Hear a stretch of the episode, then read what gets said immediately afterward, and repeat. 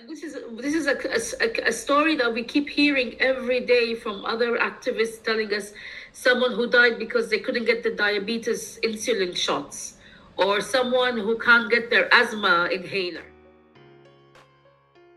Come giornalista, ma anche come persona, cerco sempre di non fare retorica, di stare attenta a frasi del tipo le guerre dimenticate, anche quando sono vere. Abbiamo assistito in questi mesi al terribile collasso del sistema sanitario a Gaza e ne ho parlato anche su Stati di Salute il perché ci siamo concentrati più sul Medio Oriente che su altri scenari di conflitto è complesso e non tocca a me qui e ora parlarne, ma ci tenevo a raccontarvi di un altro paese nel quale il sistema sanitario non è che sta per collassare, è già collassato da un pezzo.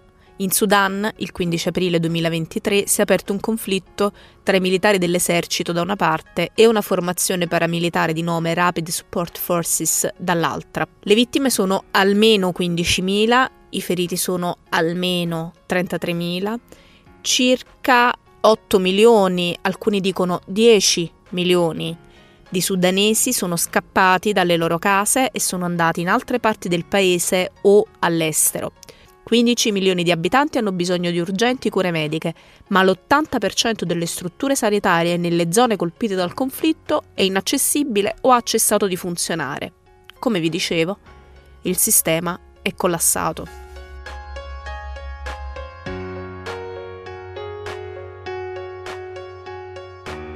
Stai ascoltando Stati di Salute, questo episodio è sul Sudan, dove anche solo dire emergenza sanitaria è terribilmente riduttivo. Sono Jessica Mariana Masucci, ti accompagnerò io. Magari iscriviti alla newsletter per ricevere i prossimi episodi se non l'hai già fatto. Sigla.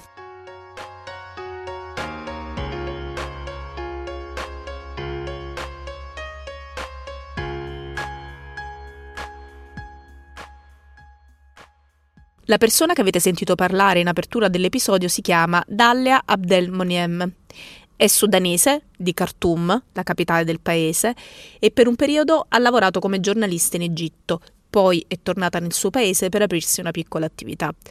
Nel frattempo, prima come attivista e poi come analista, ha iniziato a raccontare anche a chi come noi vive all'estero le complesse vicende del suo paese. I work as an analyst and a political commentator on Sudan and Sentiamo qui come riassume cosa è successo negli ultimi anni in Sudan, a partire dalla dittatura di al-Bashir. La voce del doppiaggio in italiano che sentirete è di Anna Toniolo, collega giornalista che si è prestata a darmi una mano per questo episodio. Sotto Bashir c'era l'Islam politico, era una dittatura spietata. Chiunque fosse considerato un oppositore o una minaccia per il governo ne subiva le conseguenze motivo per cui abbiamo avuto la prima guerra del Darfur e poi abbiamo avuto la nostra rivoluzione nel 2019. Tra il 2019 e il 2021 io, come sudanese, ho creduto che fossimo sulla strada giusta per cambiare. Ci stavamo muovendo verso un governo civile, non avevamo un dittatore al potere. L'economia cominciava a migliorare, la gente tornava in Sudan per ricostruire il paese. E poi il capo dell'RSF e il capo dell'esercito hanno rovesciato il governo civile e siamo tornati al governo militare nel 2021. Per due anni hanno fatto gli amici, ma poi nel 2023 si sono scontrati per il potere. E ora siamo in questa guerra. Who wanted, who want, who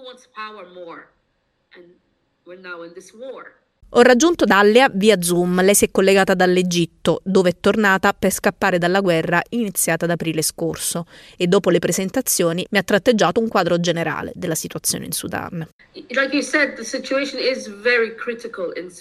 In questo momento la situazione in Sudan è critica, siamo sull'orlo della carestia. A causa della guerra, più di 19 milioni di persone soffrono la fame, non hanno accesso al cibo. L'agricoltura si è fermata. Le fabbriche che un tempo producevano cibo sono state rase al suolo. I prezzi sono aumentati, le persone non hanno lavoro, non hanno reddito. La guerra sembra lontana da una conclusione. Sono passati quasi dieci mesi, ma sono sembrati infiniti. Siamo poi arrivati al dunque di questo episodio, l'accessibilità alle cure mediche. Uh, uh, Dal punto di vista sanitario, a Khartoum ci sono solo due ospedali funzionanti. L'80% delle strutture sanitarie in Sudan sono fuori servizio. La nostra popolazione è di 40 milioni, non siamo così tanti.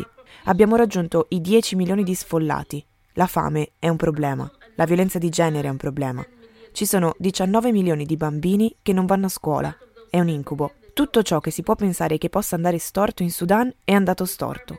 E purtroppo, per quanto riguarda gli aiuti internazionali, il fabbisogno ammonterebbe a 2,2 miliardi e finora solo il 3% è stato concesso alle agenzie umanitarie. È davvero una brutta situazione e sfortunatamente non c'è alcun segno che possa accadere qualcosa di positivo nell'immediato futuro.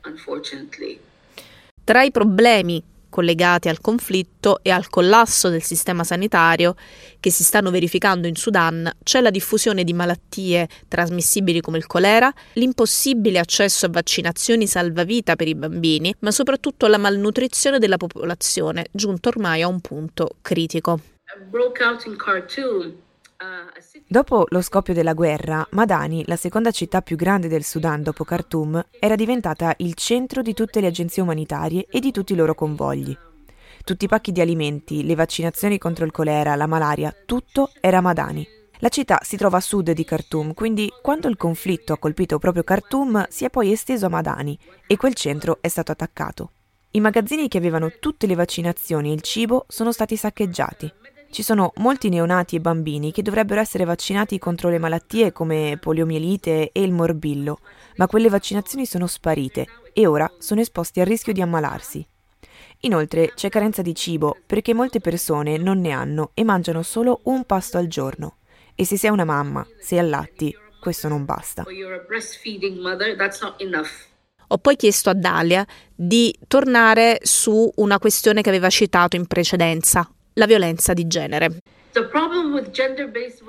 Il problema della violenza di genere in Sudan è lo stigma sociale. La società non accetta che tu sia stata violentata e allo stesso tempo non c'è accesso a strutture sanitarie che possano aiutare una ragazza che ha subito una violenza. Non c'è nessun kit per lo stupro. I protocolli necessari per proteggerti dopo che sei stata violentata non esistono. Alcune zone di Khartoum sono aree assediate, le persone non possono entrare e non possono andarsene. Ci sono donne che non hanno accesso agli assorbenti mestruali, alla pillola, ai farmaci che impediscono di contrarre l'HIV. Lo stupro viene utilizzato soprattutto dalla Rapid Support Forces come arma, come mezzo per umiliare, per spezzare la volontà delle persone. Ed è anche uno strumento politico del tipo ho preso le tue ragazze, ho violentato le tue ragazze. La Rapid Support Forces è una milizia, non è un esercito. Quando violentano le ragazze di certe tribù, lo stupro è usato come un modo per dimostrare chi è più potente. E sta emergendo anche un nuovo modello, lo stupro di uomini e ragazzi. Non ci sono più solo le femmine. Inoltre, chi è stato violentato non ha accesso a una cura per il trauma psicologico. Non c'è nessuno con cui può parlare. Le persone che possono effettivamente aiutare sono state arrestate o se ne sono andate oppure non possono accedervi. All'inizio della guerra, quando iniziarono gli stupri, molti terapisti lavoravano online, facevano sedute da remoto. Ma poiché la guerra sta durando a lungo, questa non è più disponibile come opzione, semplicemente perché i telefoni cellulari vengono rubati, quindi non hai più accesso a nulla. Un altro problema della violenza di genere è che molte vittime non possono denunciarlo. Il numero ufficialmente è di circa 300 casi di stupro, ma sappiamo, parlando agli attivisti e ai gruppi di donne, che il numero è molto, molto, molto più alto. Tante di queste vittime non sanno a chi rivolgersi e hanno paura di essere attaccate per vendetta perché hanno denunciato lo stupro. E, come ho detto, c'è anche lo stigma sociale, a causa del quale c'è una mancanza di comprensione quando si tratta di stupro, quando si tratta del trauma che le vittime di violenza sessuale stanno affrontando. Ma cosa sappiamo di ciò che accade sul posto alle donne. Le informazioni arrivano tardi, come ad esempio quando la RSF ha attaccato una città del Darfur, El Gineina. C'è stato un blackout nelle comunicazioni. Non avevamo idea di cosa stesse succedendo. È solo adesso, circa tre mesi dopo, che escono informazioni su quello che sta accadendo, su quello che è successo a Gineina. Alcune donne sono state costrette alla prostituzione. Donne rapite e tenute in ostaggio per un riscatto. Mandano un messaggio alla famiglia per dire loro che se rivogliono indietro la figlia devono pagare. E stanno parlando a persone che non hanno nulla, hanno perso tutto. Erano già poveri e con questa guerra la situazione è ancora peggiore. Ogni giorno c'è una nuova storia dell'orrore. Ogni giorno vengo a sapere qualcosa di nuovo. Prima di salutare Dalia, le ho domandato com'era l'accesso alle cure mediche in Sudan prima della guerra. Le sanzioni imposte dagli Stati Uniti hanno danneggiato il Sudan. Per 30 anni abbiamo avuto sanzioni economiche, quindi non potevamo acquistare attrezzature perché ritenute pericolose. La nostra sanità è crollata e allo stesso tempo il governo di Omar al-Bashir destinava il 90% del bilancio del paese all'esercito.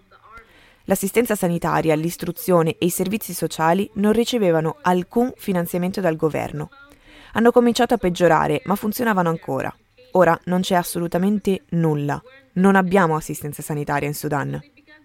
Ieri era un webinar e con me c'era un attivista sudanese che diceva che stavano seguendo il caso di una donna incinta. Stavano cercando di portarla a Port Sudan, una città sicura, così da poter far nascere il suo bambino. Ma poiché non sono riusciti a mettersi in contatto con lei e non sono riusciti a scoprire dove fosse, la donna è morta dando alla luce il suo bambino. Sai, le donne hanno bambini ogni giorno, non è un intervento chirurgico di chissà quale portata. Ma poiché non c'era assistenza sanitaria, non c'erano strutture sanitarie, nessun medico, niente. La donna è morta. E questa è una storia che continuiamo a sentire ogni giorno da tanti attivisti che ci raccontano che qualcuno è morto perché non riusciva a ricevere le iniezioni di insulina per il diabete, oppure perché non è riuscito a procurarsi l'inalatore per l'asma. L'ospedale per la dialisi renale è stato colpito e 30 pazienti sono morti perché non potevano sottoporsi alla dialisi. Ogni giorno sentiamo storie di persone morte semplicemente perché non hanno potuto accedere a un medico o a una struttura sanitaria che potesse salvarle e i numeri sono destinati a peggiorare. Nei campi profughi del Sudan muoiono due bambini ogni ora. E andrà molto peggio. Medici Senza Frontiere ha detto che questo è un disastro. Il Programma Alimentare Mondiale ha detto che questa è una catastrofe. MSF said this is a disaster. World Food Program said this is a catastrophe.